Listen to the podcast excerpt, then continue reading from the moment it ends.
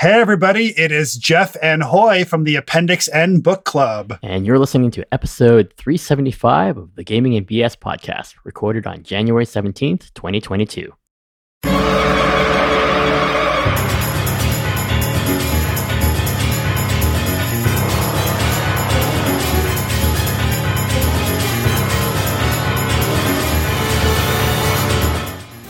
Welcome to Gaming and BS, the tabletop RPG podcast. I'm Sean. And I'm Brett. Welcome back, folks. Glad to have you all here. Thank you very much for putting up with the fact that, uh, Sean, my schedule has been uh, snafu'd and buggered up because of uh, real life stuff. So thank you all for checking in. Sounds like you've pretty, had some stuff going on, Brett. It's been a little crazy. Yeah. I had to, um, dad's been in and out of the hospital for a month. He's uh, still in a re- physical rehab facility his adrenal system has basically his entire endocrine system shit out on him uh, because he's been uh, doing the 24 7 care for my mom who has dementia. Needs to go into a home. So I got that squared away. Got uh, everybody where they need to be so they're in the right, they get the right type of care. Everything's set. It was one of the most stressful, horrible things I've ever had to do in a very short period of time. Um, yeah, that sucked. That sucked pretty bad. But um, I was telling Sean this before we went live. It's um, it's strange how how um my wife Susan is amazing, right? She helped me get through all this stuff. She swapped care with my mom when we were sorting things out, and she was great even when my mom was like verbally abusive because she couldn't figure out what's going on. Susan put up with it the whole bit. My kids were great. My dad did the best he could from where he was in the hospital.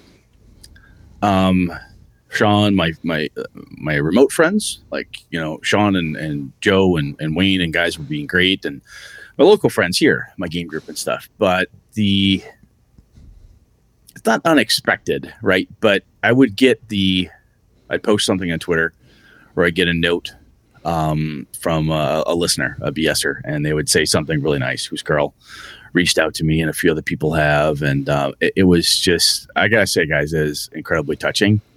And at the risk of tearing up, I I can't tell you how much that means when shit like that happens. I have a slight inkling of how it must have felt for Sean when they had his motorcycle accident and people just said, We care about you. Um, I haven't met a lot of you in person and um, only interacted through the intertubes, right? And it's, uh, it was pretty fucking amazing to have folks, all, all the BSers who have taken the time to say something to Sean. I miss BSer Con, everything because of this and the number of people who stopped and said something to Sean or somebody else and word got back to me or said something to me directly, that was awesome. I, I, I do not know how to express my thanks for that. I, I'm literally at a loss for words. And this is coming from a guy who can't shut the fuck up. So thank you very much. That was, that was amazing. I, I really appreciate it. That was awesome. Yeah. A lot of people thinking of you.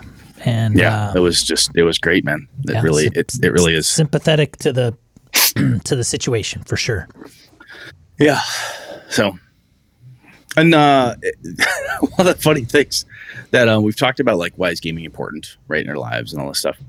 But one of the things that um, for me, it was like I had a new game I want to kick off with my with my crew, and uh, I was I told Susan, I don't know, I'll probably have to wait till like March or something. She's like, why? Why are you waiting? I said, well, you know, a lot of stuff, and she's like, Head. it's a Tuesday game. It's a Tuesday game. Yeah. Yeah, I'm like, and I'm like, I, I, don't know. She goes, Do you have what you need? I said, Well, yeah. She said, Why don't you just have the guys over? If you kick it off, great, but go do something. This is this is you know, you need to try to get back and start doing stuff. You can't hide and just be depressed because it's incredibly depressing. That was wonderful. That was great. Um, her the joke was, of course, she she sent my son and I AJ. She goes, "Go up to the cabin in the UP. It'll be great. You can go up there and relax." I went up there twice to try to relax, and the first time pipes froze. Second time furnace died. So that that that relaxation effort failed, but I fixed shit. Um, but I tell you, gaming was like this. Yeah, that's a good good fucking idea. Let's get the boys together. So we got together, and it kicked off my game, and it was wonderful. And it was, you know, three four hours of nothing else matters but this fun right here right now it was the the escapism the the um, I don't know. It was just it was just wonderful. It was this wonderful piece of creativity and um, co-creation with all my friends and so it was just wonderful. It was wonderful, and uh, I missed I missed BSerCon because of that. I'm like, man, I really wish I could have been there to game with those folks, you know. So anyway, hopefully things in my life are starting to mellow back out, so I can get back to some level of whatever the new normal is. So I think we'll be all right. Anyway, Sean, how the hell are you, man? Anything? What what what have you been gaming since I haven't seen you in God knows how long? Yeah. Uh, and and to add on to what you were saying, as somebody uh, would say, uh, it's no wonder we play these games, Yeah. right? Like, Yes. Yeah. It it is. It's a wonderful constant of. It's a wonderful constant of fun. Yeah. And camaraderie, and just fellowship that happens when you've got a good gaming group and good and good friends like BSers. You know that kind of rally around and cheer for you when you're going through the hard times. That's just that's just awesome. Yeah. Yeah. Anyway, so I am no longer in Cyberpunk Red. did you drop out or did they cancel the game? we were at an impasse. Nobody was.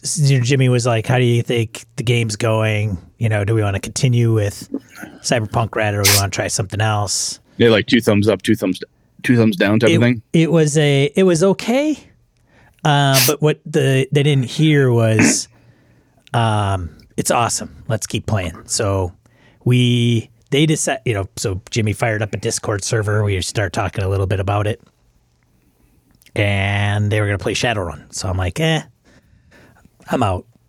I'm gonna. So let me ask you. Let, let me ask you this now. When did you like the game? When I'm talking about the game, the mechanics, the system, the- all that, the the, the setting and whatnot, was that fun? Fun enough that you'd be like, "Hey, I'd try that again, but perhaps with a different story or a different approach." Did you have enough fun with the system that you're interested in it again, or was it all kind of meh to you? Uh, I would probably give it another fair shake. I wasn't turned off by the system necessarily. Okay. Um, there's a lot of tables and a lot of not not tables like random roll tables. It's a very table, a lot of skills, man. Like if you are not a skill monkey, um, there's a lot, like okay. A ton, like more than Call of Cthulhu skill charts. Oh wow. Okay. Yeah. So, Well- and it's broken down into different areas like social Okay. skills, you know, combat Oh wow. skills, Tons and yeah. So it it was fun because it wasn't a an RPG or a setting campaign that I would have experienced in another game. I mean, it was because it's not horror. Call of Cthulhu, right? You got Yeah. the the role play piece of it and investigating. So Cyberpunk Red can be, you know, sure there might be some hacking and there's combat, but what's the where are you going to go with the story? So I mean, us playing, you know, half the members were band members of a band, and then we have a sound engineer and a social media person, and then the the, the manager. Like, I think so- it's open ended enough that you could you could go back and say, all right, how how do we do, um, you know, Neuromancer? Pick a Right. cyberpunky, old school cyberpunky thing and and translate it over or something. But I'll tell you, man, one of the things you said there, I think I have not a mantra, but I'm taking it on is more like I, I need to give games more than one shot. Yeah, for sure.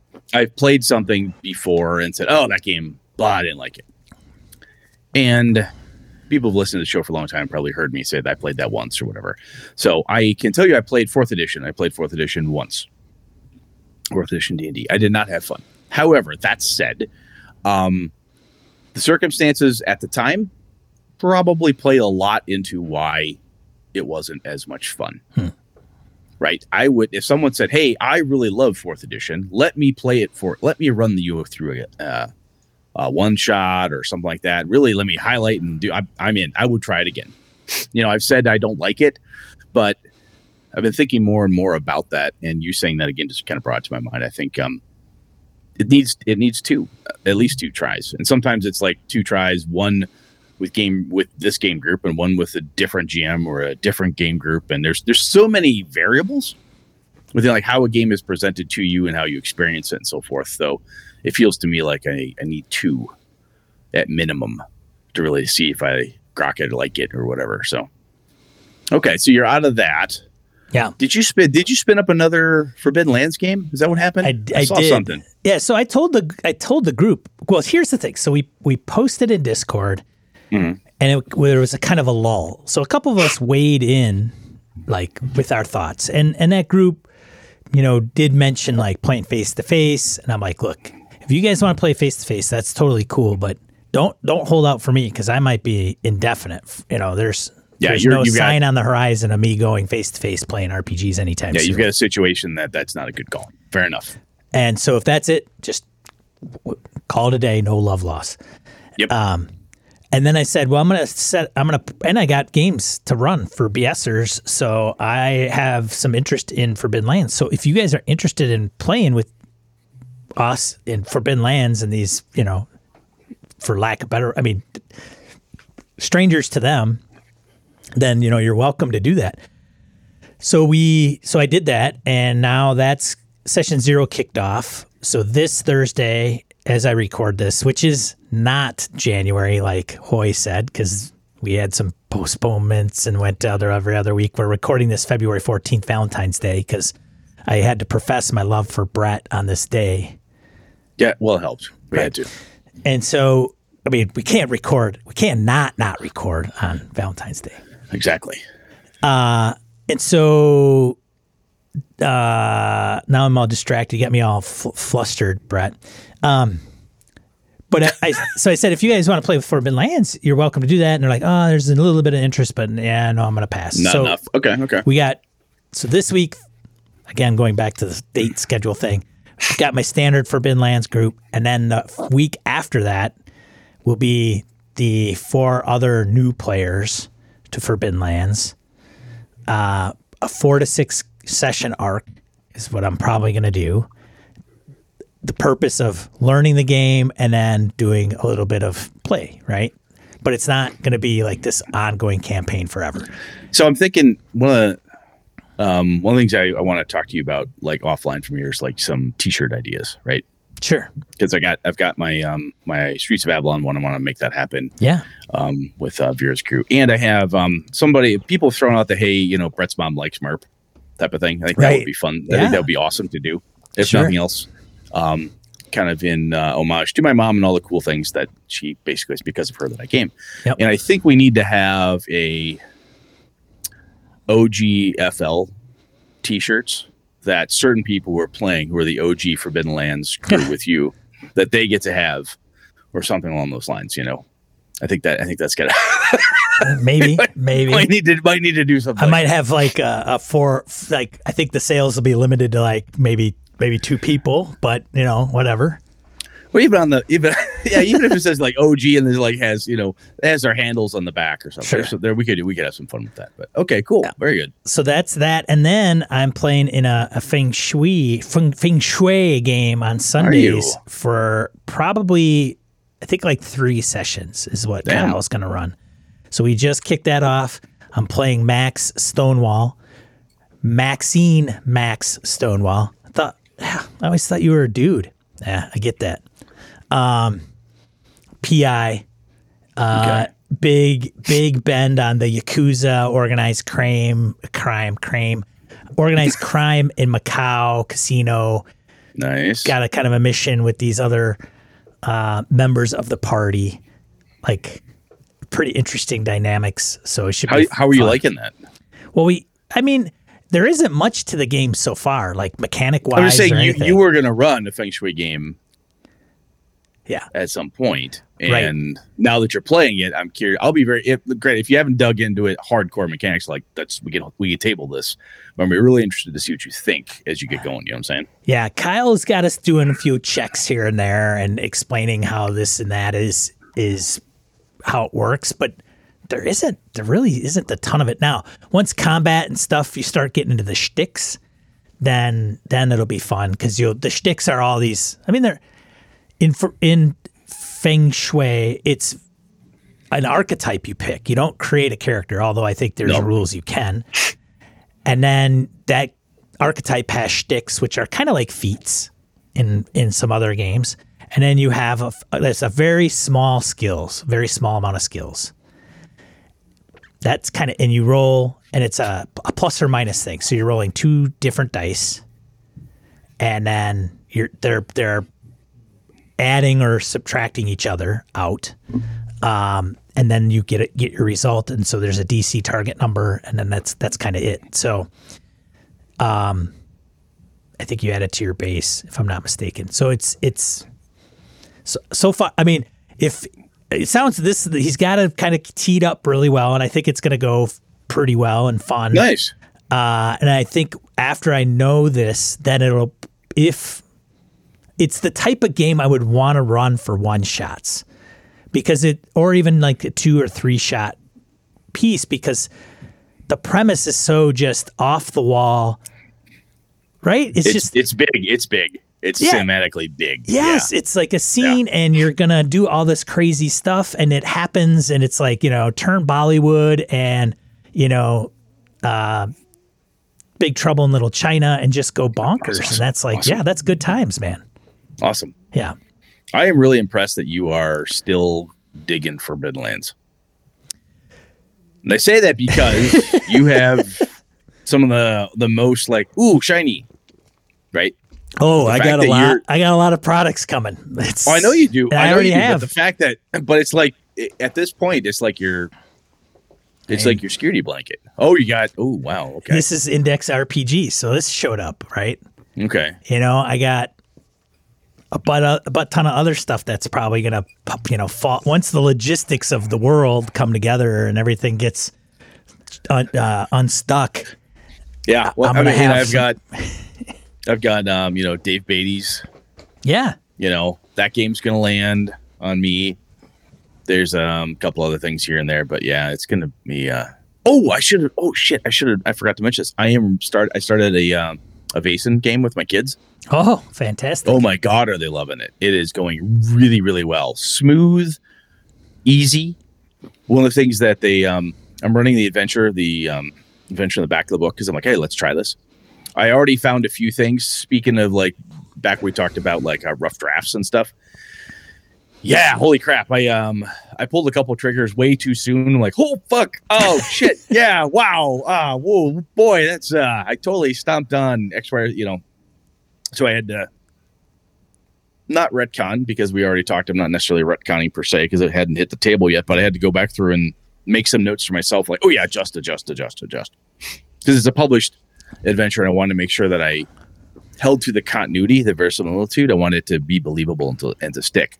But they're totally digging it. They love it. They um, the fear, the way that works, how they're figuring things out, the um, they like all the different mechanic pieces of it. So it was a lot of fun. A lot, a lot of fun. That was another little uh, kind of escape from the everyday stuff that was eating my life. My wife sent me downstairs with my two kids and said, "Go play a game with your kids."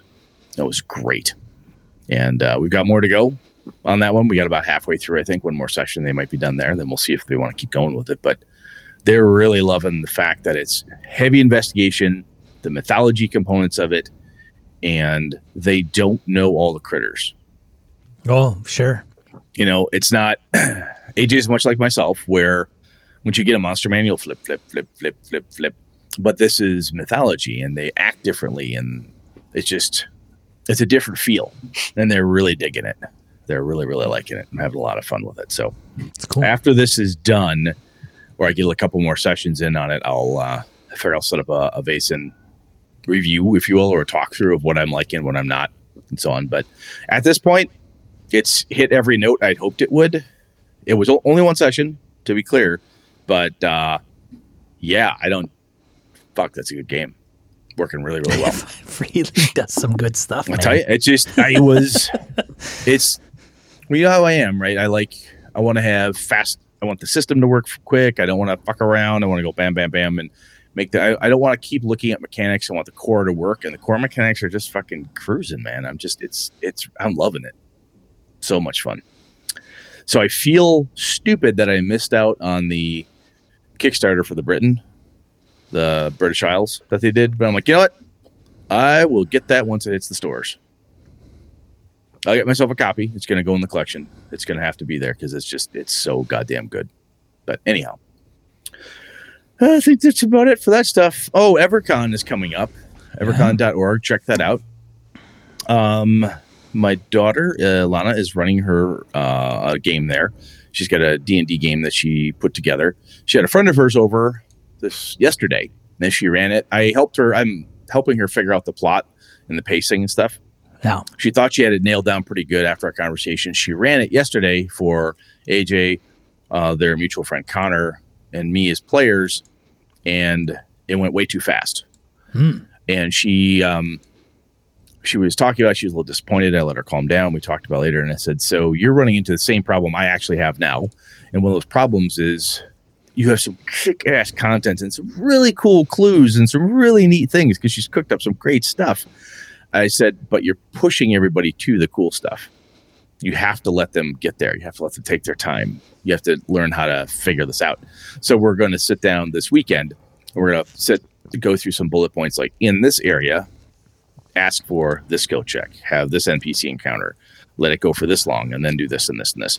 It's a little um how do I say this? It's not like paint I'm not trying to do paint by numbers. She's a smart kid. I don't I'm not trying to I am definitely not talking down to her.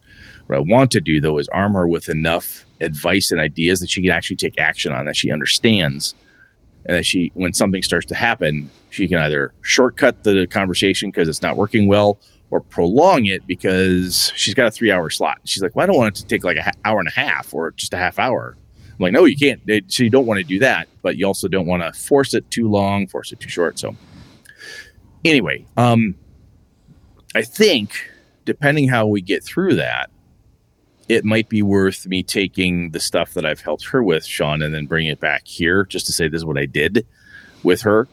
And then I can report back and did it work for her or not. But I thought it might be interesting to share with BSers and say, I don't know if this has legs for anybody else, but this is what I did to help my, my kid put shit together. So anyway, more to come on that as it happens. But anything else, man? I don't think so. All right, let's see how far we go. Let's go. All right, let's get into. Dude, we're a half hour in. This is going to be a long one. Yeah, it is. Let's get into just- random just, encounter. just, just warning everybody right now. right? Segment of the show where we field voicemails, emails, comments from social media. I've got a few this week, and some of them are a little older because of our schedule. But you know, what are you gonna do? So yeah, what do you want to do? You go first. Want me to go first? All right. Yeah, that's, that's classic. That's how we always do it. First one is from uh, Edwin. Emails us on episode 374, The Rough Draft. Uh, hey, uh, hey, B and S. I need some thoughts on this episode. Had some thoughts. Had some thoughts on this episode. Thank you. They don't seem important or even useful, but I feel the need to express myself, internet age and all. so I dislike the word choice draft. Sean, I think you I felt your unease too. I would choose notes maybe. Uh, The scenario is an idea for what might happen at the table. The word draft implies that things will get reworked. This is fine if you're testing something for publication or running multiple times with the idea of improving your notes and consequently the experience at the table. I think that what I really disliked was the way the conversation started, where it sounded like Brett was trying to say that what happens at the table is a draft. In my opinion, what happens at the table is opening night, the real deal. The scenario might be rough notes or it might be a draft, depending on whether it's going uh, to get reworked. One of the concepts we often discuss at Frog God Games is the idea of D- GMs fixing it at the table. While many GMs buy adventures with the idea of modifying them or using them as part parts parts cars or whatever, we need to be selling a good product and in my opinion a good product is one that could be used basically as is if we miss a common or likely response, that is an error, and we de- definitely make them. There are also reactions that should not necessarily be need to be predicted. If I design a bridge, that are certain uses and misuses I need to re- to consider, and others that I don't. However, most GMs prepping scenarios are not professional RPG producers and should allow themselves much more slack in terms of how good a job they did during prep and foretelling, uh, forestalling issues. And more importantly, they are their own customer. If the GM is happy with the quality of the prep they produce, that's all that matters. The GM can choose a detailed, thought out prep with the idea that they like to stick to their prep, or they could choose three words on an index card and wing it. And if a publisher is clear about what they're selling, they could try to sell three words on an index card. Hmm. One thought for Alana uh, who started this whole topic, if she really wants to be a writer of story stories, she might think of the game at the table as a draft. One possible instance between her initial concept, the scenario, and a story she might uh, one day actually want to write. Shout out to my excellent GMs and fellow players at BSerCon. I had a f- hoot forgetting about it and exploring the world of Coyote and Crow. Uh, cheers, Edwin. That is good thoughts, Edwin. I really appreciate that. I think, and sometimes there's, you know, words have power. We've talked about that many times, and some things have a connotation, negative or or a good connotation, positive or negative, obviously. And I think the word notes might be better here because you're right. If we think, I think if we did, if I use the term like it's they're your notes, right? And I like the fact I was getting a little nervous, quite frankly, Edwin, as as uh, Sean was reading. I'm like, uh oh, he's going into the whole this is what published adventures blah blah blah blah blah but then i'm like aha he says very specifically GMs are not professional RPG producers, should allow themselves much more slack. I think what you're saying there is what I was trying to say, probably less articulately, because um, there's a concept in my head. And I appreciate this right up here, man, because this is very, very helpful. I think if that, if the term draft rubs someone the wrong way, like, ooh, I don't like that. It doesn't seem to capture the essence of it. I think notes is totally legit, man. I think that's a good way to see it. And to realize that, yeah, you can um what is at the table is, you know, opening night for a play, right? Whether it's a, a well written play, lots of notes, lots of um, spike marks on the floor, all that good stuff. Or is it more of um, three notes on an index card, you know, three bullet points, and then you wing it from there? Okay, cool. I like that. I like that idea of then having it as notes. It's still something you can update, change, modify, whatever the case it is. I like that. I think that's a good. That's a damn good thought there, dude. I like that very much. Thank you. Appreciate the time you put into that. Yeah, thanks, Edwin. All right, what do we got next? E. Armstrong comments on pre-show and handling multiple expectations at the table. On the debate before the show, I see both sides of the argument. Unfortunately, I have met more people who are willing to ignore most effects or things your character feels in D&D unless I, as the DM, hit them with 100 damage in one swing. the difference between an effect doing the frightened condition and you take 100 damage is a very stark difference in how players mostly react. The frightened condition usually gives, oh no, I'm frightened. Anyway, descriptions and wrapping it in the fiction is what's happening helps but it doesn't hit the urgency of the situation. The you take 100 damage causes the clutching of pearls and a stunned silence around the table. And it's not considering damage resistance, rage spells, and uh, that divide damage between players, etc. But the effect is immediate.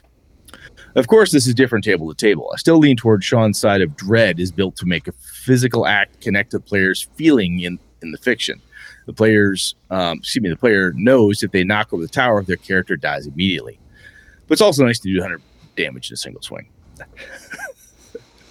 I think there is there's something to be said for that, depending on the game you're playing, and that's why sometimes the uh, the methods, the policies, the, the the different tools or things that Sean and I are talking about.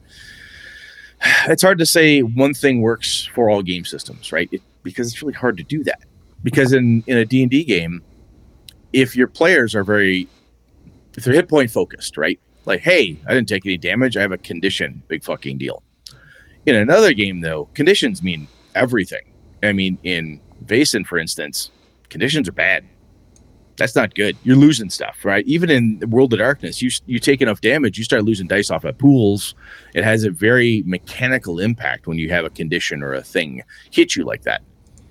But yeah, in D and D, 100 points of damage especially depending on the type of game you're running, the people you're playing with, and so forth, can have a much more holy shit moment than a oh I'm scared, big deal. Yeah, all right, so I act frightened for a while. Yeah, it doesn't always, depending on the players and what you're doing, that doesn't always grab people. But uh, you smack someone for a shit ton of damage in D and D. Yeah, that, that, that uh, you pay attention to that. Everybody does. Good point. Yeah. Thanks, E. Appreciate Back to it. you, sir. All right. Stefan Dragonspawn emails us on Rival Adventuring Party. Hello and happy 2022, my sexy BSers. This time I cho- chose to write in and avoid getting cut off by the voicemail, uh, nor just ramble on. When you boys were talking about whether or not you cons- consciously avoided inserting rival adventurer adventurer groups in your games, it reminded me of one shot that I ran using Savage Worlds. I called it the Great Space Trucker Scavenger Hunt, where the PCs were the crew of a light freighter hired to retrieve three things in order to win a lucrative contract and be part of a big party to celebrate.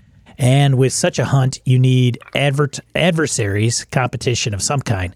So I did create two rival groups who were part of the hunt. It was very tongue in cheek, great fun, and not uh, one not one bit serious. One rival group was loosely inspired by the Royal Flush villains from DC Comics Ace, King, Queen, Jack, and Ten. The other had a captain that was a big burly man who liked to dress up as a Shirley Temple named Sweet Gary. His crew were very much like Clone Wars battle droids, and his ship was called the Good Ship Lollipop and was painted bright pink. I want to play this game. that just sounds. That sounds knowing that it's like off, off the off the hook craziness like that. Oh my god. Anyway, keep going. Keep going, Sean. Things went really weird after Wait, wait, that. it got weirder. I got weirder than that. All right, keep going. All right, right there. You got. It. Damn. Uh, since my players took the the pre-gens and gave them all a twist to them as well, being a sci-fi story, I wasn't too worried about magic items, but the PCs did defeat Gary and com- commandeered his ship, thus making it easier to defeat the second group. Also, creating NPCs in Savage Worlds is easy peasy. Since this was a one shot, I wasn't worried that the PCs would become too powerful or too rich either. But the concerns I've had on the rare times where I ran 3.5 edition and introduced the rival group was pretty much what Brett described. Write up all the stats, the gear, the spells, magic goodies, and of course some tactics for them. It was a daunting task.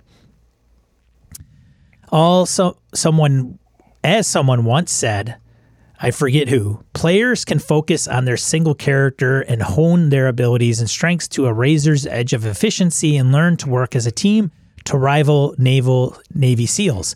Whereas the DMGM must know all the PC's abilities, those of the monsters and NPCs, as well as backstory, the environment, and 101 other details.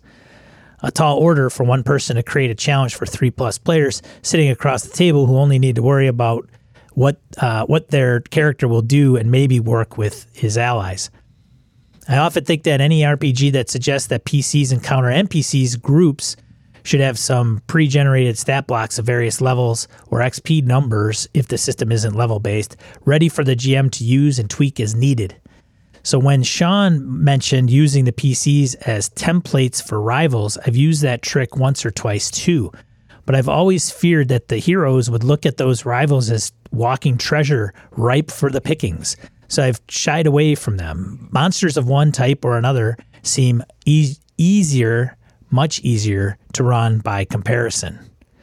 As usual, keep up the good work and continue to be the positive force in the hobby. Love you guys. And have a have a gay day. Regards from Stefan Dragonspawn. That's awesome.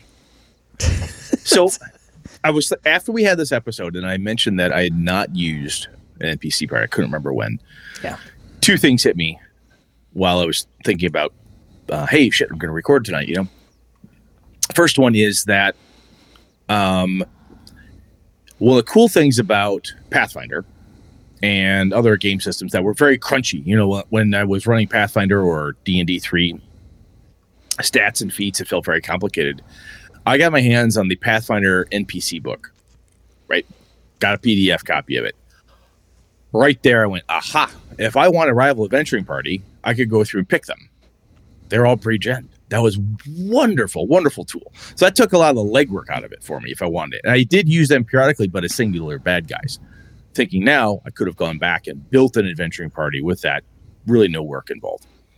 The other thing I did do, I, I it finally dawned on me again earlier today, was that I did have a rival adventuring party once, and here's how I did it. I was running my um an Avalon game, my original Avalon game, and it was the guys had gone way the hell out into the Outlands, way far and gone, and um, Lenny and Beta's two characters, Newton Beecher, were out doing something. we're in this adventure. I'm like, okay, I need a rival adventuring group, some badass NPC motherfuckers are to really task them. So I went to Alpha and Zave and said, I need you guys to make these characters. You're going to build this adventuring party for me, and you're going to run them. They said, okay. So I gave it to some other players to play against the players who were in the official campaign. And then what happened? Then we had, um, so it was, it was well, anyway, larger organized effort around who would play what, when, and how. But when the at the start of all things, when they encountered the bad guys, the uh, other NPC, the NPC adventuring party, my players, two of my players, had already sat down, made up the NPCs, and they played them. So Alpha had this character, this character, this character. They each had three, if I'm remembering correctly, that they broke up and used, and they understood their tactics because they built the characters and they could play the tactics. And I just I gave them their question to me was, "What's our goal?"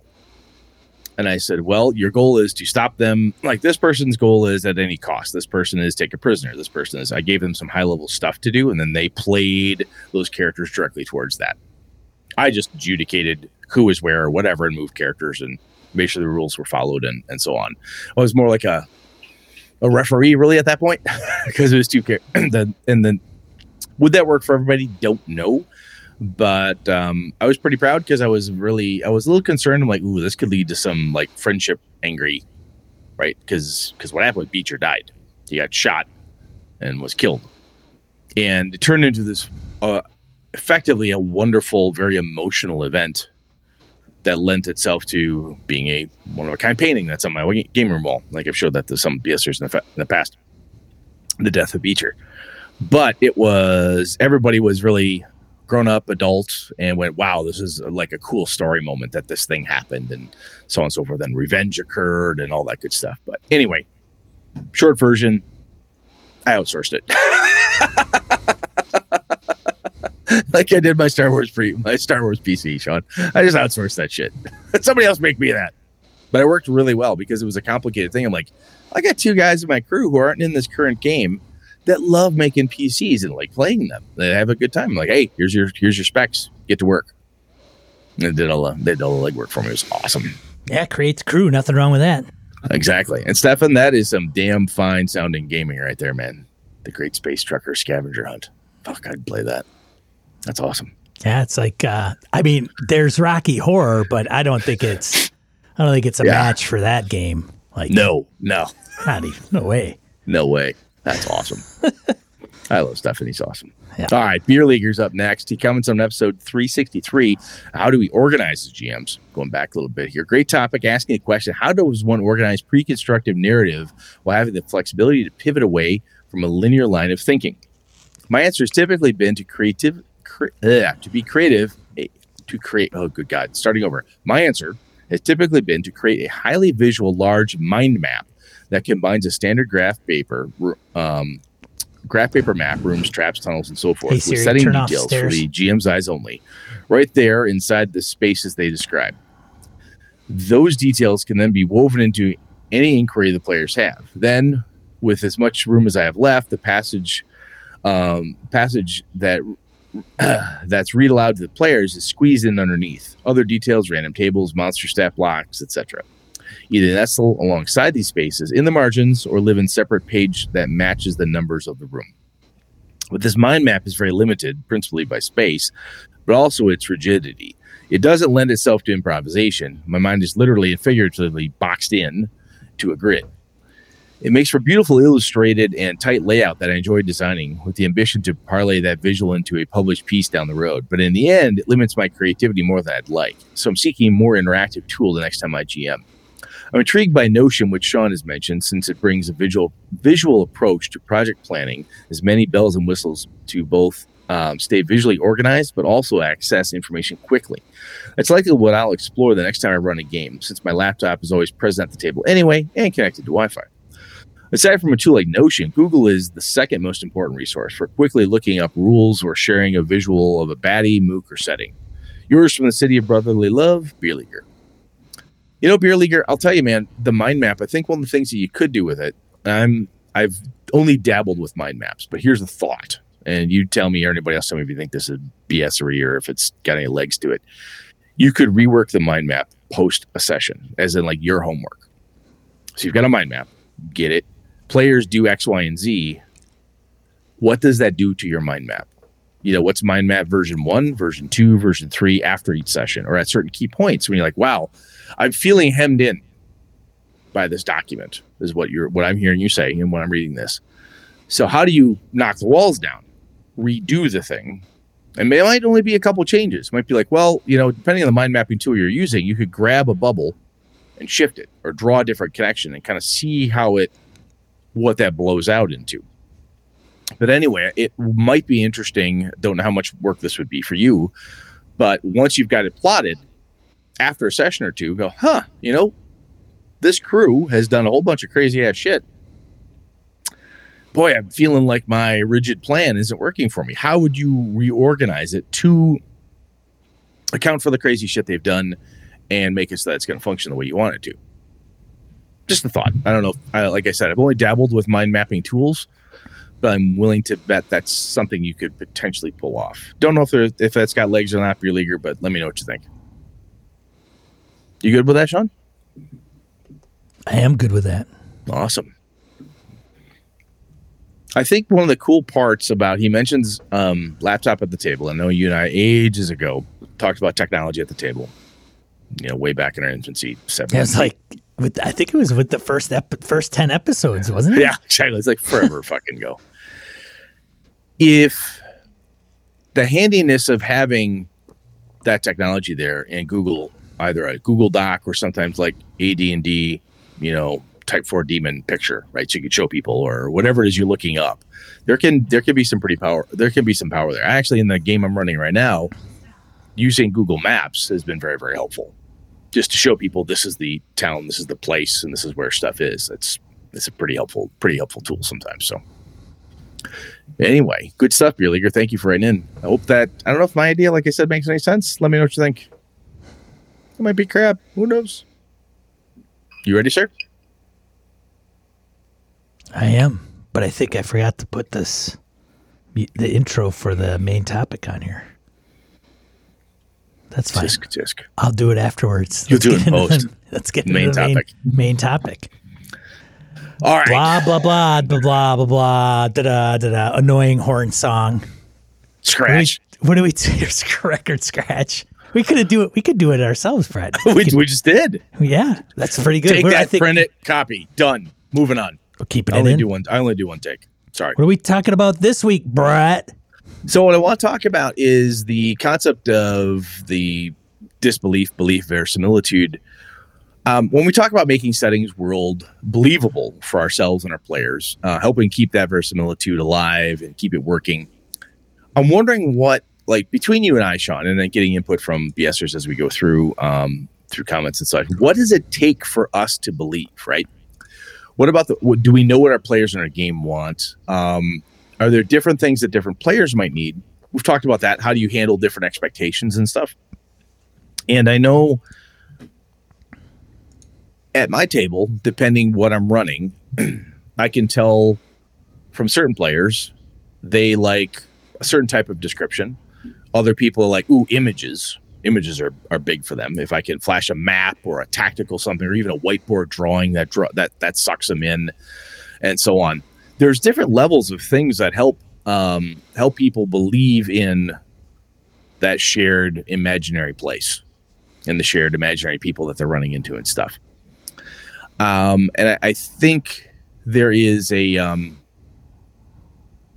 anyway. Let, before I go too far down the road, so Sean, do you, you get where I'm track you tracking me here? what I'm talking about? He's staring Kinda. at me blankly. Yeah. So Sean, let me let me do this for you. So if I'm gonna if you're gonna if I'm gonna play Cyberpunk if I'm gonna play Cyberpunk Red with you, yeah, or um, Vaesen, do you have are there certain things that help you believe in the setting of the world? Like if I said, "Hey, we're gonna play Forbidden Lands. Make a character. Character's name is, you know, Jimmy, Billy, and Willie. And um, yeah, we do this, and we just roll dice. Do you do you need do you need players and yourself to act in character? Does that help you immer? Maybe this is an immersion question, but what does it take for you to believe that the thing you're doing is real? Right? It's a pretend, made up thing, but what makes it more to you than say a board game? Right? Because you're playing a board game, you're like, okay, I'm moving pieces, moving pawns. It's not real. You know, it's very board gamey. We're playing RPGs though. There's this sense that there's a, a shared pretend reality. There are no dragons. There are no dungeons. Right? How the hell do I get you, Sean, to buy into the fact that those things exist? Do you need a well thought out and detailed world book? Do you need tons of documents for you to read? What helps Sean grab onto that? Oof. Um, I think a if you use the cat's method of pitching the game, Mm-hmm. then I would say it's the tone piece. Okay. Maybe there's uh, a comparatively speaking analog to what you're trying to per, like um, portray. Is that So- what you is that what you need or what you think would help other people? Well, I guess that's. Are you asking me as a player? I'm asking Probably you as, as, as, a player, Sean. right? As Sean. As Sean. Okay. Yep. You're gonna play Avalon with me. Do you do you care? It does it help you to know that? Oh, this is the guy who wrote the book. Does it help you know that? Oh, there's there's a, there's a there's a whole setting book. Believe it or not, I've met people like this who are like, oh, this is a homebrew. Yeah, don't buy it. Oh, it's a published setting. Oh, this is good. Like if it's written down, there's like a level of it ratchets up on the. I'll hang my disbelief on this higher hook than I would regularly, right? Yeah. I, I, I don't find honestly I don't find fault in either one. It, it's weird to me, but if that's what it if that's what you need, you know, because uh, so let, let me kick this to you. So for me, I've thought about this for a, a bit today before the show and stuff, and I was thinking about it previously. And for me, I can um, I want to know the the game system, right? And I want to have some concept of the types of characters that will fit the adventure in front of me. I want to understand, like, hey, what are we doing? We're going to play Star Wars. Great. Um, you know me, I'm not a huge Star Wars fan, but I'm like, okay, so what are we playing, Nick? Sean, what's what are we to do in Star Wars? Well, you're to be rogues and ruffians. Okay, that that helps. I need a theme. I need um, an overall concept that I can bite into, and um, stuff that when I'm making my character, I know this is what we're going to be, what I'm going in for. For Call of Cthulhu, for instance, what's the um, what's the time zone? You know, what, what's the what's the time hit or the excuse me the timeline time zone? That's stupid. What's the uh, timeline? Are we twenties, thirties, fifties, modern times? Is Delta Green? Give me something about the game that you're going to be running, and then I'll then I'm good. I can get in there. But if you just said, "Hey, we're going to play D and D," okay, um, what are we playing? I'm just picking on D and D. Well, it'll be a dungeon crawl. Okay, does it matter what I make or what I do? No, no, no, no. We're just gonna it's gonna be old school dungeon crawl. Start at the beginning of the dungeon and walk your way through. Some people are totally good with that. I look at that and say, I don't need to role play. This is just an exercise. it, it it changes my mind. I don't feel the same level of verisimilitude. I don't have the same feeling of believability in it because I it feels to me like none of that matters. Like it's just an exercise, and we're going to game tonight because it's game night. So let's play this thing. Yeah, for sure. Yeah.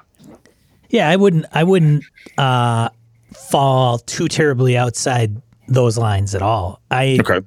I think the the tone and the comparing and the setting up of the game is it's got to be in my opinion it's got to be kind of mandatory or else you get this weird wackiness where somebody joins the group and they're they're playing Toon the rpg and everybody Yeah. else is like i'm playing you know the x-files so Yeah. Why are you throwing Hey, pies? What the fuck yeah, are you doing? it doesn't yeah. So there is a even in Star Wars. I'm glad you brought that up because you could say, we're gonna play Star Wars. People are like Star Wars, yeah, yeah, got it, Star Wars. But when you think about the three different uh, the three different books of Star Wars, Force and Destiny, Edge of the Empire, and Age of Rebellion, they're they're three different things, kind of, in the Star Wars universe. So it's important when you say, "Hey, you're going to play Edge of the Empire. You're playing scoundrels, bounty hunters, opportunists, you know, Outer Rim." No. Jedi? And- well, No, right. no oh, no Jedi. Oh, yeah. Or you can, but that's the question, right? Somebody's going to want to know, like, well, can I play a Jedi in there? Because Ben Kenobi was a Jedi and he was like out in Tatooine, and, and I want to Yeah. play that guy, you yeah, know, exactly. which is fine. So you have to kind of set that that tone piece. So when you know Forbidden Lands, if I'm gonna if I'm gonna run it, I mean session zero last week, these guys got to know it's about rogues and raiders in a cursed mm-hmm. land. You're not playing heroes. You can you can have a patron if you want, but that's not going to be. It's not the thing, right? You're out for yourself, not trying to get treasure to take back to the Duke or Duchess. Man, you're you're making it out on your own. And if that's not, because that's where you start getting into fantasy, which is really kind of sticky widget because people play fantasy in different ways. Like if you play in Eberron, it's different than Forbidden Lands, but they're still but they're still fantasy. So if yeah, that- yeah, that's different than Greyhawk. It's different Yeah. than Lankhmar. It's different than whatever. Yeah, absolutely. well, urban and not urban. Like Mm-hmm. you're going to play in Streets of Avalon, that's different than hex crawling across the wilderness. Like it's just so. And if you use books, comics, uh, movies, TV shows to compare those, I think it gets many people at least close enough onto the same page that it doesn't get too crazy and out of control. So a good. Um, so I'm hearing you say a good kickoff session with proper boundary. What's in, what's out, kind of the the bumpers, that session zero stuff. I'll tell you one of the things that I found is that I have um, my buddy Lenny. So if if I sit down and we say, hey, this is what we're gonna do. Okay. So my buddy Alpha kicked off a um, Warhammer, the latest edition, um, game the other day. Um, one, the other day, like a few weeks back. Number, Christ, I can't remember. Was sometime early January. Anyhow, point being, we sat down, we play it, and we knew it was going to be first session. We had our characters. We had a pretty good idea what we're doing, why. He gave us a ton of background, a lot of backstory. Great, blah blah blah. Kind of the adventure and inciting incident begins. We get through it, like okay, and we knew full well that we'd be testing out rules and doing this, that, and the other thing. When we got done, my buddy Lenny got a hold of me and said, "We need a goal." And I, and I'm like, "Aha! This is what Lenny needs to believe in this," because his character doesn't have any real goal. I, my character is a troll slayer, so I have a goal. I'm going to die gloriously in battle. That's easy. That's my goal. It's written right there on his forehead, basically. on his forehead, really? Well, Well, that's uh, that's there. like hardcore, man. Troll slayers are are tattooed orange haired. I don't know if you know anything about the Warhammer world. They're insane. Oh, Their whole thing is to die and gloriously in battle. They've got big spiky orange mohawks. They're heavily covered in tattoos. They wear no armor and try to die gloriously. I've seen that guy on the cover of like third edition or whatever. Yes. second edition. Yeah. That that one guy. Yeah. yeah, Gotrek. Yep. So point is, is, is Lenny looked at that and said, "We need something. We need a goal. We need some kind of uh, something to do." And I was talking to him about it, and I'm like, "Huh?" It's, I said, "Well, it's like a big city, kind of like Avalon." And he said, "Well, hang on." He said, "In Avalon, though, we always each individually have something to do." And he told me, he said, every time we set it up, your character, you make sure that our characters, what's your plan? What are your goals? What are you trying to do? And that's something that Lenny needs to grab onto the world and really give a shit about the character.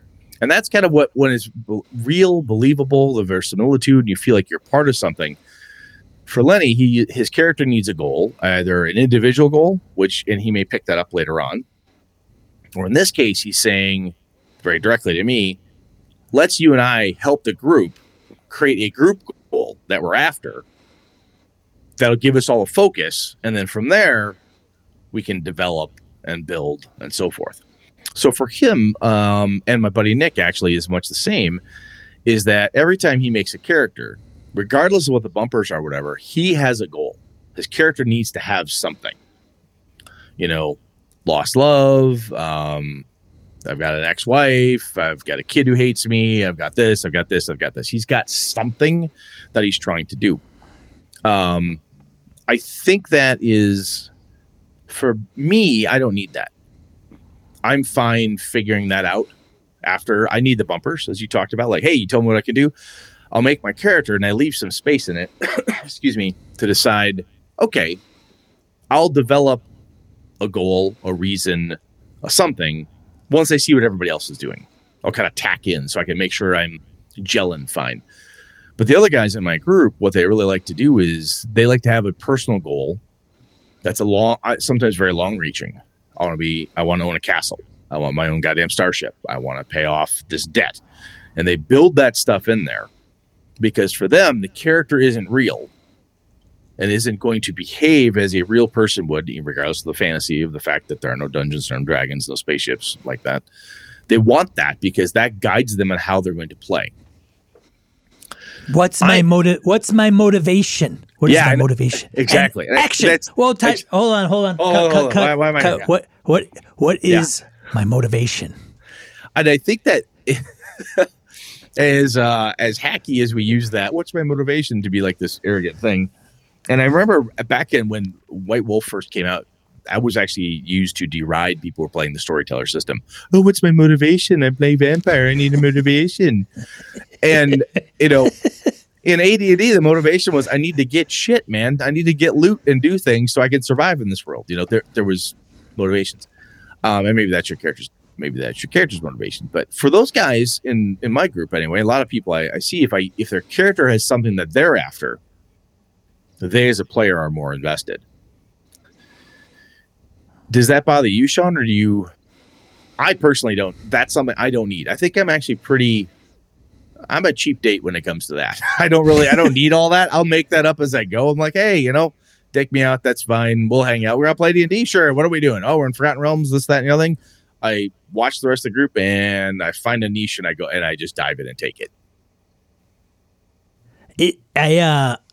I don't need it necessarily. Mhm. Uh. But it helps. Like I've cr- like you know, Cyberpunk Red's a good example. So I'll create this character because he'll be the fixer. So he'll be the wheeling dealing ca- Yep. character, and then I'll think of because in Cyberpunk Red, I mean, you're you're you know going through these connections, and you're like, okay, who's the one person that did you wrong? You know, right? There's these open-ended questions. You put them down, and you're thinking like, okay, I could see this, and I could see that. And Jimmy did a good job of incorporating a couple of those. But I also go to a point where it's like, then the then the situation in the the game starts, and you're put into situations, and then you're like, hmm. I am not sure if this is the character, and it's not even like, oh, I, sh- I probably should have picked more of a fighter than a bard. It's not really that. It's the concept might change. Like maybe I picked, you know, Max, You- you Maxine, picked- Max yeah, you- you- Stonewall, wall, yeah. right? Yeah. And then I picture her as Jessica Jones, and then she later becomes Jessica Rabbit. Like f- for whatever reason, like it's just. I mean, that's an extreme, mind you, but it's it's similar in that capacity where it's like, yeah, there's elements of this character that I could kind of jam on, but because we're doing X and Y, I would have never picked this character to be in these specific situations. So that does that throw you out then, and then make you want to either remake the character, do something different? Uh, uh, yeah, a little bit. It, it gets it gets weird, kind of disjointed a little bit, and it That's doesn't. why. I'm Sorry, go.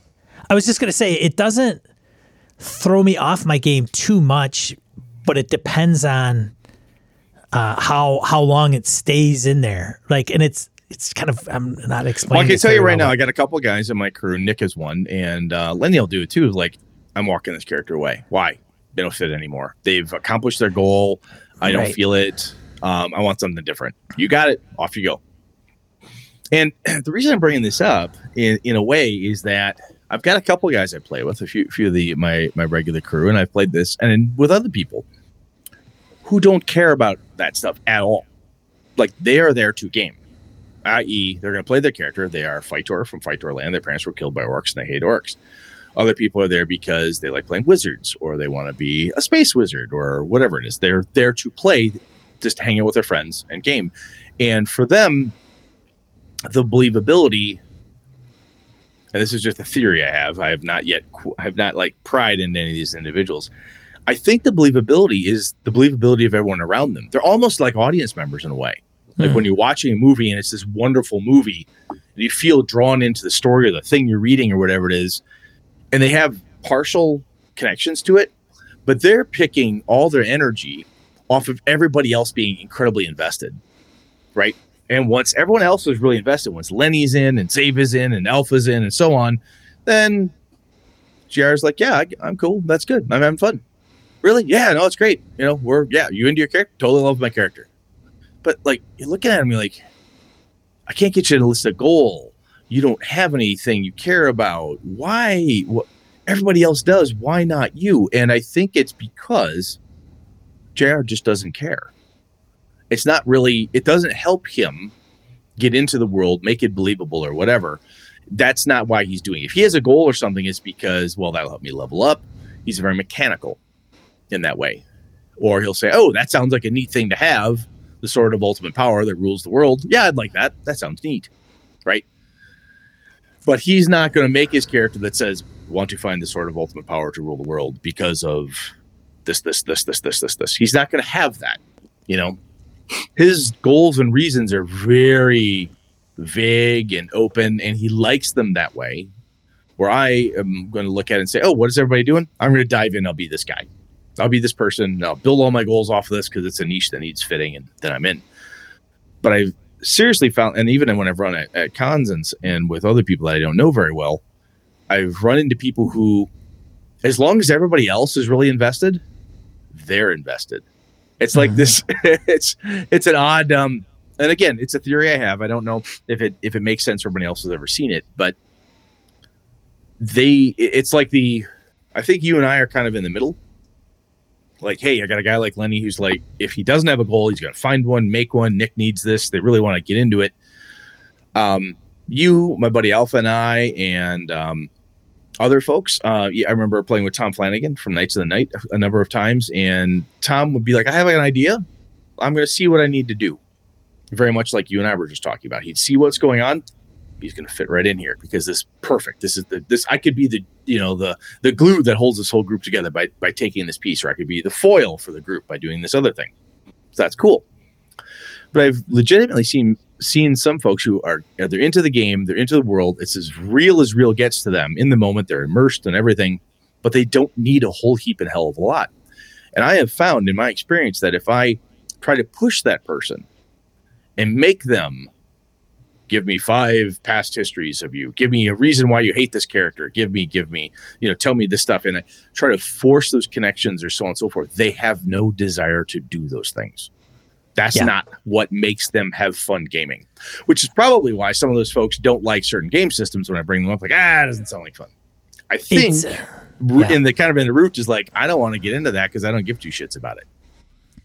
Well, there's two. There are two distinguishable camps in RPGs, specifically with with uh, fantasy. I think that it comes up more. Uh, it's more prominent, like even in, and most of that derives out of the OSR kind of space, um, versus maybe more typically found in fifth edition, where you know uh, fifth edition, you might have a background, and that's part of your character generation. There's folks that play OSR, older school stuff. They can still do that. Not all of them are like, you know, this is the way it should be played. There's Oh no, no, no. play- There's different But- approaches. That's right. but some of them are you know what? You don't worry about that. It's it's done through play. Like you start out with as nobody. You don't need all that background because when you're sixth level that's all the background were the first five levels. No, I'm glad you brought that up. I like that. I like all that. this all the adventures that you've had and this and that. And you know that's not not a bad way to approach things. And i think those types of games lend themselves to people changing their characters maybe more and i don't even mean like oh, i'm going to re-roll my character like i don't want to i'm a fighter but i i want to be wizard I well, there's no there's that- no preconceived notion. Like I don't know what I'm what I'm I made. I rolled this up this random thing. right. I'm a I'm a dwarven thief. We'll yes. see what happens from here. right. And, And they the- legit see what happens, and they could end up exactly. yeah. Eh, but there is also a piece of it where those decisions aren't as important if you're not playing, in my opinion, like something like Cyberpunk Red, where you're filling like the fixer, the driver, the you know the wheelman, and the the fixer, and the decker, and the hacker, and you know you get those pieces. Now, somebody would say, but Sean, you would get the same thing in fantasy because you have classes. You got magic user, you got thief, you got fighter, Correct. and they Yep, all cleric. I don't. I don't know if though they do play important roles and they are classes for a specific reason. Hmm. But if I'm playing f- face man fixer in a modern RPG and I start playing, realize, well, I don't really want to be the talky, talky, talky, talky guy all the time. That's going to be a big problem. Yeah, especially if you said, "Well, there's five of you playing, and one of you has to be this, one has to be this, one has to be this." You're like, "I don't want to do that anymore." Ah, fuck. now, in fantasy, one could argue the same, and I would just say, all right, well, in the story or in your travels, if you want to become a paladin or a holy person, Multi-class. then you could multi-class, you could dual class, and Yep. you just make that move. Or, you know, the the the GM says, okay, now you're a cleric, and you move laterally to the next level in cleric, and start out at first level cleric, and you're fighter's five level, fifth level. So yeah, multi-classing. But anyways, I mean, so I think it's there's those two dynamics, and I could go either way depending on what the game is. Um, sometimes they get in the way. Like if you get into these motivations, you know, are you what find your own motivation through through play? Maybe You can. Um, you absolutely can. I, if you're the game master like Brett, that throws them the bone, and hopefully somebody will pick it up and run with it. Yeah, I think I'm really glad you brought that up, and I think so. The reason I mentioned this entire topic was like, okay, what the hell do I need to really get involved? And I started thinking about the people I've played with and am playing with, and my kids I play with, and so on.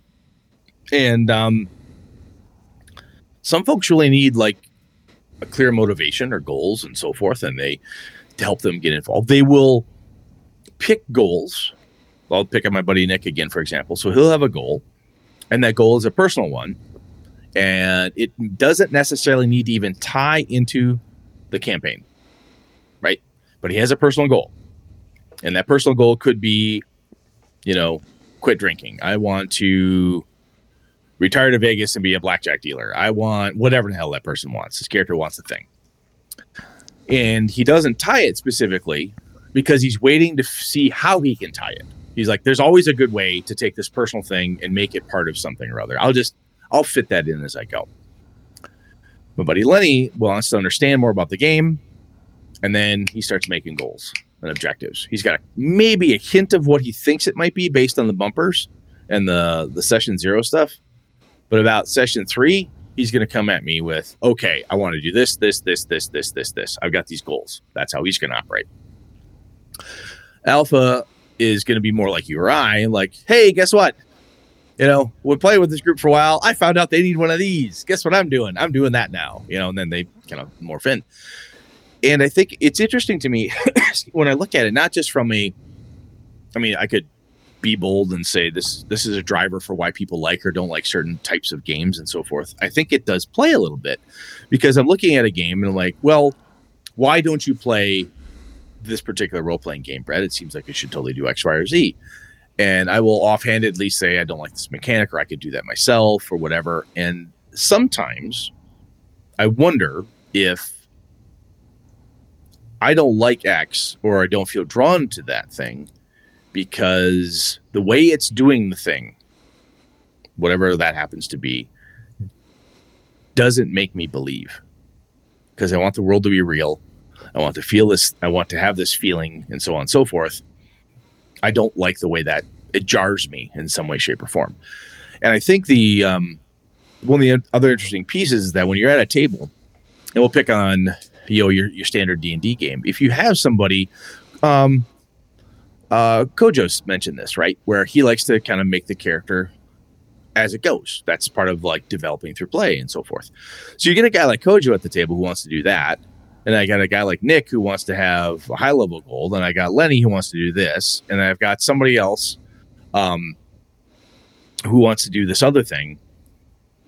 There, I think there is a, um, and again, we can make session zero like take 18 hours depending how we do this, but there are pieces and parts of that where it's, I, I have, I, I'm questioning the wisdom of myself sometimes. I, I used to do this more where I would try desperately to make sure everyone had the same level of involvement because I thought that would really help. Like, he has three backgrounds. You need three backgrounds. You need three hmm. backgrounds. You need, you need, you need. And frankly, some of my character, some of my players don't give a fuck about any of that. That's not why they're there. That's that doesn't make it believable to them. That's not that doesn't make the character more fun. They already have the level of belief. They walked in the door and I said, "Oh, it was uh, you know, it's Cyberpunk Red. I'm playing a Cyberpunk game. I don't need anything more. I'm in. Cyberpunk's real. Done." And their brain just clicks. And they're like, "I'm in." And somebody else is, and he or she's going to say, you know, this is what I need. And this other person, they're going to say, uh, yeah, but what about, or whatever. I, I, think it's interesting when we start thinking about like why players gel or don't gel or might not like certain things or shy away from demands and so forth. I think sometimes it's not only just, um, I think it's part of the style of play in a way, right? What do I need to believe? What do I need to believe? How do I like to play my characters? Do I like to develop them in during the game, as Kojo has talked about with us? Or do I like to have a pre-gen character with a very set goals and set da, da, da, da. I don't know. It's uh, it, it's there's not a wrong way, but No, I there's think- not. But I think, I mean, I've I am all about cha- I'm changing it up, man. Uh, No. Forbidden Lands is like just- something completely different. But I say that because we get hung up on some crazy stuff.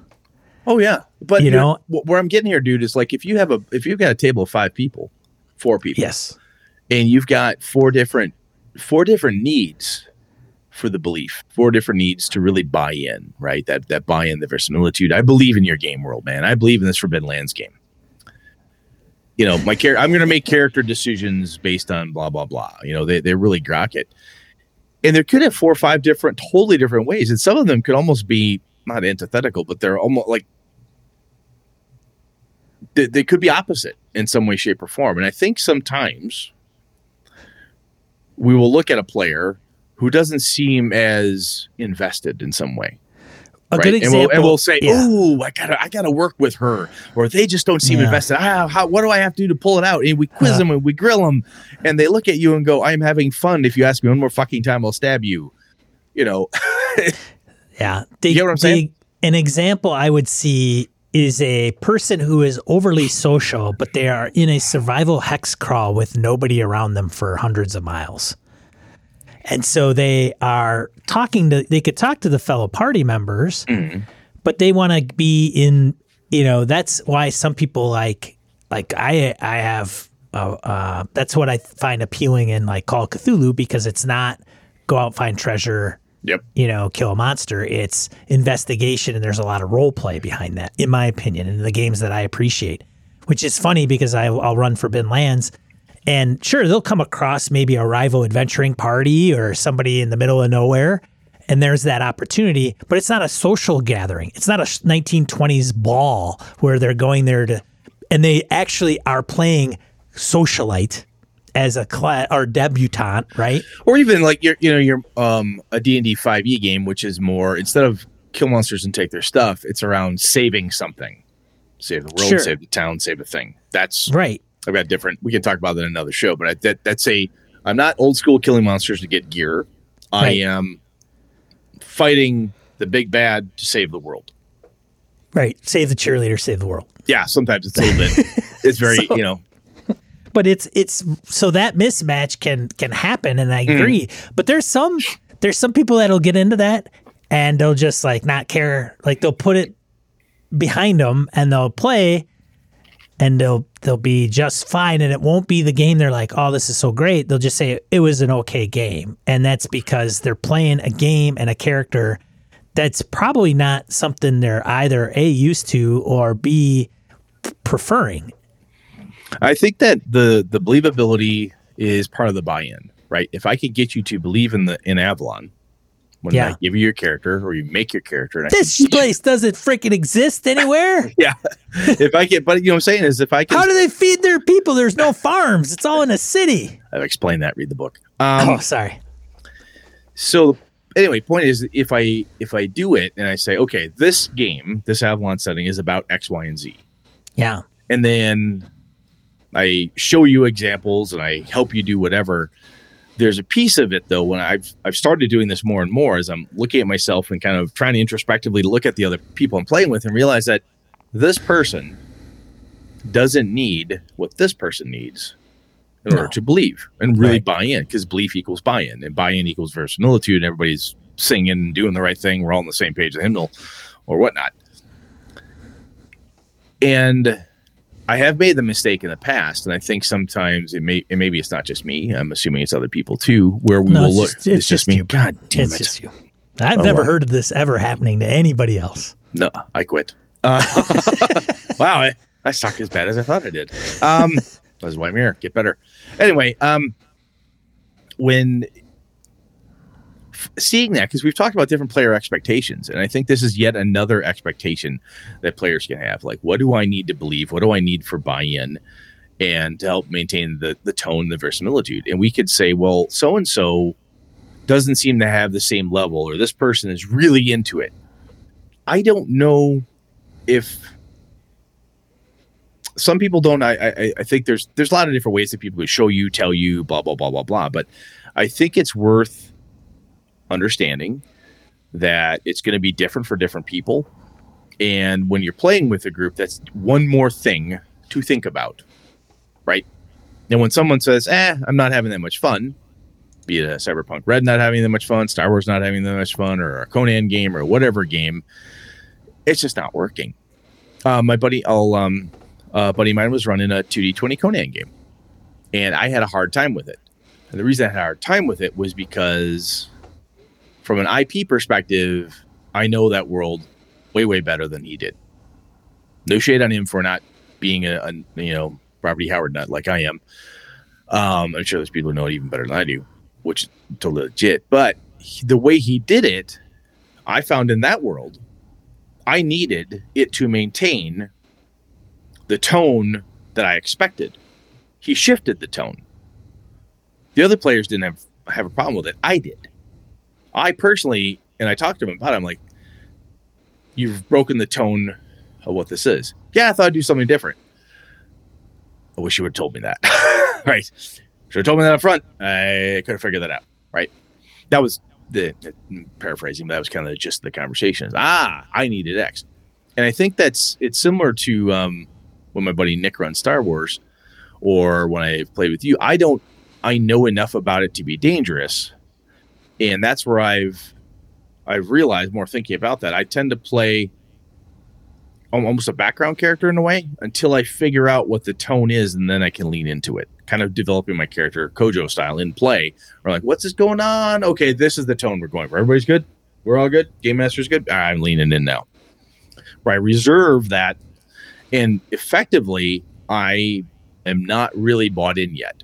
Once my character, I'm like, ah, this is what we're really doing. I'm in, and now I'm golden. Now, now my verisimilitude goes through the roof. I buy in. This is a real character. I start making in character decisions, better in character decisions from my perspective, anyway. Anyhow, we could we're hitting, I think, terminal repeat here as we are wont to do. But I'm just wondering. I'm just wondering if this is, like I said, it was it was a concept I had. I was thinking about it, like, well, there's different levels of belief that different people need to buy in, and if nothing else, my understanding of what I need, I'm like, oh, that's pretty handy for me to under to for me to figure that out. New to let out, ah, this is what Brett needs. If I'm playing, this is how I like to play. And if somebody asks me, are you having fun? I say, hey, Hank, no, no, I'm having a good time. Here's what I'm doing.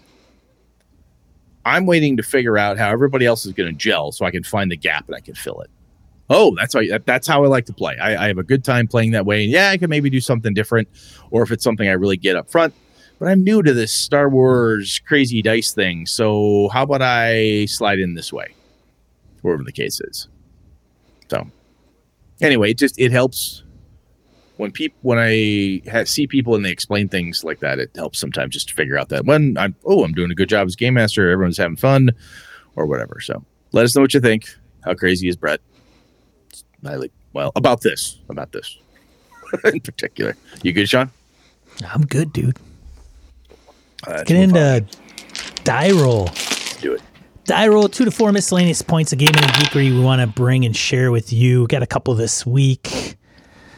Uh, there's the chat there for you. The first one is where am I? Why am I? Here we go. There we go. Uh, I lost my notes. That's fantastic. What's the first one, Brett? The Rec- um, Wreckland Run. Wreckland Run Oh man, post-apocalyptic solo hero series game. yeah, that's there. Let's see if I can get it on the right page Look. Kickstarter. This is a um.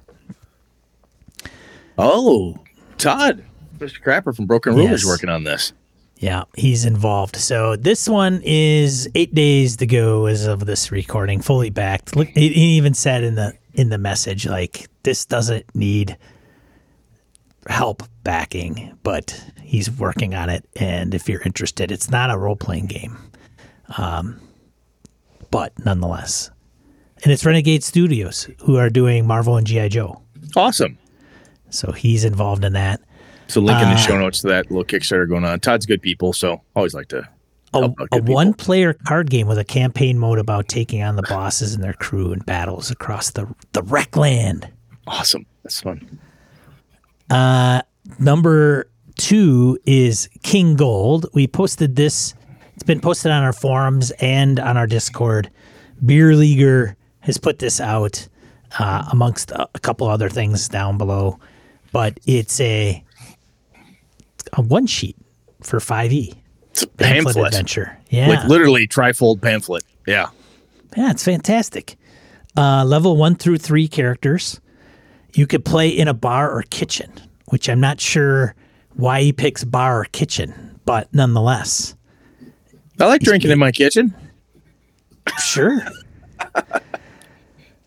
uh, it's the first in a new series of standalone pamphlet quests. Traces the hobby back to its weird roots when a night of fun could be had using just a few pages of printed material. King Gold isn't just a love letter to an old format; it's a solution for dungeon masters who want to get into, get to the table, and go using a prefabricated adventure that doesn't take itself too seriously. It's a one-page story overview, Hexcrawl Wilderness intro, all-in-one pamphlet with every tool a DM needs. Stat and monster tables conveniently placed, full-size unmarked map visuals for online play, and it's coming in at the ripe price of a dollar ninety-five. Oh, neat. Yeah, Looks so pretty cool. Yeah, pick that one up if you're so inclined. If you're wanting to do a one one night five e adventure, that's it. There you go. That's all we had for for die roll. Very cool. What are we talking about next week, Brett? Well, Sean, I initially had rules as a map, and then um, moving on to story and drama. I'm actually thinking about taking the story and drama one and bumping it up a bit. I'm going to talk to you offline from here. I think that one might be a little more interesting. Rules So and a map. rules as a map, Rules and um, then next up after that was going to be story and drama as a topic. And I think I might take that one, and move it up a bit. So it'll be one of those two, for sure. one of those two Topics for, for, sure. sure. He says. Absolutely. Okay. Fantastic, man. Well, great. Hey, thanks for tuning in, everybody that uh, live here in the chat. Good to see everyone. Thank you for joining us. Absolutely. We really appreciate it. If you've like found anything entertaining and or and or of value, make sure you give us a like. Otherwise, uh, we'll be recording this uh, every other Monday at 8 p.m. Central Time here on the YouTubes. Otherwise, you can find this episode at your podcatcher of choice in our flagship audio show.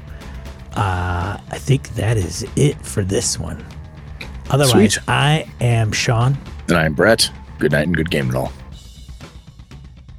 This episode of Gaming and BS produced with help from the following BSers Joe Swick, Old School DM, Tony Sugarloaf Baker, Eric Jeppesen, Andy Hall, Chris Steele, Remy Bilodeau, Jason Hobbs, Mark Tasaka, Merkel Froelich, Pure Mongro, Brett Pazinski, Brandon Barnes, Eileen Barnes, Dan LaValle, CW Mellencamp, Victor White, Craig Huber, Roger Braslett, Stefan Dragonspawn, Jared Rasher, Finolf, Ray Otis, Jim Fitzpatrick, Old Scoozer Role Playing, Curtis Takahashi, Larry Hout, Ron Bishop, Mark Richmond, Chad Glayman, Craig, Howard Bishop, Josh Wallace, Corey Welch, Angus, Eric Salzwedel, George Sedgwick, Robert Nemeth, Brian Kurtz, Laramie Wall, Eric Avia, Andy Olson, Jeff Seifert, John Kayward, Corey Gonzalez, Niall Diamond, Aaron Relia, Jeff Goad, Aaron Coleman, Brian Rumble, Rich Wishan, David F. Baylog, Harrigan, Melissa Bashinsky, H.N., Colcago, Eric Tavola, Hoos Carl, Yorkis Rex, Ghost GM, Mike Hess Jr., Rory Weston, Jim Ingram, Daniel Garrett, Eric Frankhouse Presents, Phil McClory, Adam Grosjean, Jay Plata, Ed Nyes, The Duke in Purple, Isaiah Aries Christian, Larry Hollis, Craig Shipman, Todd Sharp, Orcus Dorcas, Chris Shore, Michael O'Holland, Wayne Peacock, Mike Coleman, Miniature Master, Kevin Keneally, Zagrave, Vornak, Farty McButterpants, Andrew Lear, Craig Chunglo, Eric Lunsford, Ty Prunty, Feeling Good Lewis, Ziga Paradzik, Nick Westbrook, John Mahoney, Crystal Eggstead, Zalea, Zwiefer, Hypnocode, and Kelly Ness. Kelly Ness. Get it? Kelly Ness? Hey, thanks for all your support, everyone. Do us a favor. If you know a friend that might get a kick out of us, let them know to pull us up in their podcatcher of choice. Do a search for gaming and BS and have them subscribe or at least listen to one episode. I mean, even 10 minutes of a random encounter probably get them hooked, but you know, whatever it takes. Thanks, BSers. This has been a Litterbox Studio production.